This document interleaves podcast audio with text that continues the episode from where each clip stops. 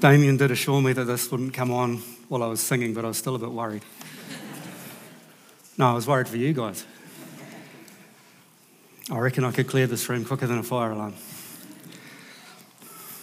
You know, I've spoken a lot in recent times about time, about the future. And it's understandable. We've just finished a series on end times. And I really want to thank the guys that um, preached through that because it was an amazing blessing and so poignant for our times. We're also um, been thinking and speaking a lot about the future because we've just come into a new year. It's a time of resolutions, it's a time of planning for the new year. And those are good things. Last week, Dan reminded us that perhaps some of us need to start living in a different direction. And you know, because a lot of us have baggage and trauma in our lives, this might not be a quick fix, but a journey. But as he said, getting on the right direction determines that we'll end up in the right destination. And I also want to talk about time today, and that's the time I want to talk about. I want to talk about the present. I want to talk about today because today is the only day that you actually have in your possession. If you can ever say that you have time in your possession. Because today is the only day you can get in that right direction. And if you're on the right path, today is the only day you can stay on that right path and choose to do so. I would encourage you to always look back and be thankful for what God has done, for salvation and all the things He's done in your Christian journey. But you can't try to relive those yesterdays. I would also encourage you to look forward, to make plans according to the will of God, and look with hope to the coming of our Lord in a world that is pretty hopeless. But don't try and do the impossible and live in the future. The Bible talks about salvation being in three different tenses past, present, and future. In the past, we have been saved from the penalty of sin. In the present, this time we call sanctification, we are being saved from the power of sin. And one day in the future, we will be saved from the very presence of sin. The present is so important. We get one, one life here. And God has chosen to give us a time on earth. From the moment of salvation to the moment we step into glory, for some that is days, and for some that is decades. But He wants us here for a purpose. He's left us here as light and as a witness. What an opportunity, opportunity today is for us, and every consecutive today that God allows us. So, how are we going to live in this present tense? How are we going to live in this today? And I'll start with a couple of thoughts. My first one is stop trying to be a Christian. Oh, poor Dan's thinking, give this guy a shot, and he's telling everyone not to be a Christian. No, I'm not saying don't be a Christian. I'm saying stop trying to be a Christian. And it goes along with the second thought. Stop trying to be a Christian and start letting Christ live his Christian life in and through you. We're going to um, just be looking at the book of Galatians today, so if you want to have your Bible open, the verses will be up on the screen. But the question really for today is how are you going to live your Christian life? How are you going to live in the here and now? Are you going to try and live by your performance? Or are you going to live by the power of the person of Christ? See, I find a problem when I pick up the Word of God. Because when I pick up the Word of God, it tells me that a child of God should be kind and patient and gentle and self controlled. And I look at myself and I don't think I'm that. I know I'm not that. In fact, I find it exhausting trying to be that. I find it exhausting trying to be good. And I know I'm not alone in the, in the inner battle that comes with sin. I mean, you can name your poison here. What do you struggle with? Lust, greed, pride, bitterness, gluttony, slander, laziness, anger, fear. And what do we do? We try to resist these things in our own strength, and we fall and we get up again and we try to overcome again in our own strength and we fall. And we turn to the Lord and we repent. And He says that we're cleansed, but we, we struggle to believe that really. We punish ourselves a little bit more, then we roll up our sleeves, grit our teeth, and say, I will overcome. And guess what? The cycle begins again. Did you know that God never promised us that with enough determination we could make ourselves holy? But what He did promise us is that He is going to conform us to the image of His Son. Let's take a look at Galatians 3, verse 1. O foolish Galatians, who has bewitched you that you should not obey the truth, before whose eyes Jesus Christ was clearly, cruci- clearly portrayed among you as crucified? And this is, um, this is strong language. I'm sure if he was saying this today, he'd just say, You absolute idiots. You know, Paul wrote this epistle as a defense of the gospel of grace. He wrote this epistle to say faith triumphs over works. And yet these Galatians are going backwards. Verse 2 This only I want to learn from you. Did you receive the Spirit by the works of the law or by the hearing of faith? And I think that should be pretty explanatory. If you've received the Spirit, you've received Him by faith. But then let's look at Galatians 3 3. And I want to move this away from just examining how foolish the Galatians were. And I want you to make this personal. I really want you to ponder this and ask yourself does this apply to me? Because I do believe that all in all, most of us do live a, a form of performance Christianity um, you may not think you do, it's very subtle sometimes. But just as I read this, ask yourself the question could this be applied to me? Are you so foolish? Having begun in the Spirit, are you now being made perfect by the flesh? Having received salvation through faith, am I now going to sanctify myself through my own self effort and performance? I'd like to read a quote from someone. I say someone because I didn't write down who it's from. Um, most Christians are thankful for what Jesus Christ did then, but don't live in the power of who he is now. Caught between who Jesus was and who he will be, we try to live for Jesus only a life he can live in and through us, perpetually begging for what in him we already have.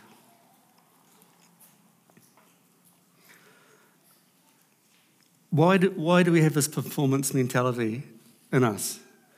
And I've often pondered this, and I don't think it's a Christian thing necessarily. I think it's a human thing because performance is ingrained in us from the cradle to the grave. You know, when you're you want your toddler to eat, you say, Eat your vegetables and you'll get some ice cream. When we go to school, our parents tell us to get good grades because then we can get a good job. We start work, and the boss says, For this many hours, you can have this many wages. And then a few weeks later, he comes to you and he says, If you work better, longer, harder, and smarter than your colleagues, you can get a promotion. And I'm not saying any of this is bad, it's just the way that it is. And I know there are many spiritual reasons why people don't believe the gospel, but I think this also ties into why people don't believe the gospel because it's free. It's a free gift. And we are drawn, to, drawn towards religion, drawn towards performance. So, is there another way? Can we get off this performance treadmill? I believe the scripture says there is, and that's um, found in Galatians 2:20. I love that one of the songs we sang this morning was basically Galatians 2:20. Um, I have been crucified with Christ. It is no longer I who live, but Christ lives in me. And the life which I now live in the flesh, I live by faith in the Son of God, who loved me and gave himself for me. I should just point out um, in this version, uh, the word flesh there, because generally in the New Testament, when you use the word flesh, it's a very negative term referring to the old sin nature. But in this, um, in this verse, it's just returning, uh, referring to the physical body. But I find great hope in this verse because, as I said earlier, I, I try to do the good stuff and I can't do it. I try to avoid the bad stuff and I can't do it. But here it says, It is no longer I who live, but Christ. But Christ lives in me. I find tremendous hope there. Christ is there to live his life in and through me. And if you know him today, in and through you. But to be fair, I've always had a few difficulties with this verse over the years. Um, I didn't really get it when I first read it many years ago. Um, let me just share that with you. Um, because this verse says that I am both dead and alive. Well, how's that possible? I've come to understand that at salvation we are in union with Christ in his death, burial, and resurrection. Our old dead nature is crucified, and a new living nature rises. Somehow, in this, our, our personality, our human personality, remains. Um, you may wonder why it doesn't feel like your old nature's been crucified, and that's my major difficulty with this verse. We'll get to that. Another difficulty I've used to have with this verse is it says, Christ lives in me.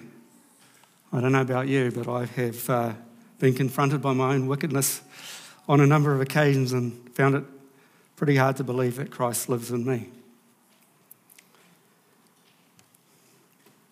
But sometimes your feelings lie, and that's the old man.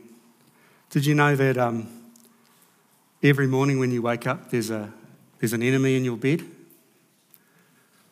I don't know why the husbands and wives are looking at each other because I'm not, I'm not talking about your spouse. I'm talking about the enemy within. Your flesh doesn't want you to believe Jesus, your flesh wants you to believe in himself. Jesus does dwell in you if you are saved. We're not saved by a belief. Now, of course, we believe in Jesus. We believe what Jesus has done for us. But we're saved by a person who comes to live in us. The gift of salvation is not a get out of hell free card. Jesus is the gift. He is the source, power, and very content of the Christian faith. My major difficulty with this passage, and one that's taken me many years to resolve, it says that the, the old nature, the flesh, has been crucified. That means executed. So why do I keep having problems with him? Why does he keep getting in my face? It's like a bad horror movie, eh? They always kill him and then he comes back again. Guess they've got to make a franchise, I suppose. But have you ever thought about this? If you've been a Christian for 50 years, your flesh is as unregenerate as it was the day you were saved. Actually, probably the day before you were saved. Because Christ didn't come to improve your flesh, He didn't come to pretty it up or make it better. He came to execute it. And I've come to realize it's like the tenses of salvation. The scriptures say our, the old nature is crucified, but it also tells us to be crucifying him daily. Romans 6 6 tells us it, the old man was crucified with Jesus. But a few verses later, it says we must reckon that to be so. We must live like that is so. So maybe you're having a few difficulties with what I'm saying. I mean, surely God requires us to do something. And I do believe God really does desire us, desire something from us and that is to trust him. Back in Galatians 2:20. It is no longer I who live, but Christ lives in me, and the life which I now live in the flesh, I live by faith in the Son of God. Maybe you're thinking, um, if all we, if we're not supposed to be trying, and all we're supposed to be doing is um, believing, won't we just become some sort of spiritual jellyfish? I believe that if you trust in Jesus Christ, you may actually see a whole lot less religious activity in your life and a whole lot more spiritual reality. Often another objection is, is raised when, when one is said, talks about faith, and that is, but my faith is so weak. I don't have great faith. You know, you don't need to have great faith. If all you're doing is stirring up faith within yourself, that's you again, trying to stir up this big faith. You don't need a big faith, you need a faith in a big person, and that's Jesus Christ. Take him at his word. God said he did want us to do a work. Jesus said, The work of God is that you believe in him who he has sent. Faith is the ABC of the Christian life. The just shall live by faith. Faith pleases God, and faith changes things. Right. I, I want to thank Peter Sun. That he gave me some excellent advice on how to prepare notes for a sermon, and I just wish I'd taken them because I'm a little bit lost here. We must stop divorcing the past and present truths of salvation because they apply to both your moment of salvation and your current sanctification. Who is the cause of your salvation? Is it some of God and some of you, or most of God and a little bit of you? No, it's all of God. Your salvation is all of God, and therefore your sanctification is all of God. How did you receive the free gift of salvation? By faith. By faith, you are saved. How do you receive sanctification? By faith.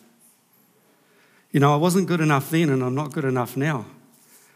But it's never been about our goodness, it's been about God's grace. I want to read this quote again. Most Christians are thankful for what Jesus Christ did then, but don't live in the power of who he is now. Caught between who Jesus was and who he, who he will be, we try to live for Jesus only a life he can live in and through us, perpetually begging for what in him they already have, we already have. Let me give you an illustration of this. Imagine if the person that you love the most in this life you found out that they had a, a terrible disease. And it could be cured with the right operation, but that operation was going to cost $10,000 and it needed to be performed immediately. There could be two possible reactions to this because if you didn't have the $10,000, what would you do? You'd do anything you could. You'd try and sell everything that wasn't nailed down. Um, you'd go to everybody you knew and you'd beg and you'd plead to get that money. But what if the same scenario happened with the person you loved, but you had $10,000 in the bank? This is the difference. You don't have to go into the bank and get down on your knees and cry. You just ask for what is rightfully yours. That's what I think we do as Christians. Let me read just a, a small part of a prayer that Paul prays in Ephesians. He wants us to know what is the exceeding greatness of his power toward us who believe, according to the working of his mighty power, which he worked in Christ when he raised him from the dead and seated him at the right hand in the heavenly places? Paul's letting us know here that we have available to us, it says, those who believe. So from the time we believe, we have the power available. How strong is this power? It is the power that raised Jesus from the dead. You know, I think maybe our prayers should change to 1% begging and 99% thank you. I want to conclude with uh, Galatians 5:16. I need to confess I think I've tried to live more of my Christian life by performance rather than through the person of Christ. I've tried and I've tried and I've tried again to not fulfill the lust of the flesh so that I might be spiritual. But it doesn't work in reverse. It doesn't say, don't fulfill the lust of the flesh so that you can walk in the Spirit. No, it says you must walk in the Spirit and you shall not fulfill the lust of the flesh. Our eyes must be on our Saviour, not on our besetting sins. One thing you learn when you ride a motorcycle is don't look at the hazard. When you come around a bend and there's something in the road that's going to cause you to come off, you can't look at it. You've got to look past it. You've got to look where you want to go. Um, because you'll, you'll look, you'll hit what you look at. And you actually have to train your mind because your instinct, instinct seeing danger and you're just going for it. But you have to train your mind to say, go past that, look down the road, go past it, look where you're going. And I think that's how I've operated with sin in my life, and perhaps you have too. Is that there are sins that we just struggle with, but we're focusing on this huge sin. And the more we focus on it, the bigger it appears. Sometimes we seem to have a little bit of victory, but it just bounces back. The strange thing is that sometimes the thing you thought you hated, the more you look at it, the more it tempts you. We need to look at our Saviour. We need to look where we want to go.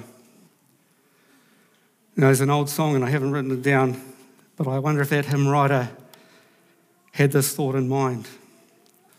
Turn your eyes Turn your eyes unto Jesus, look full in his wonderful face.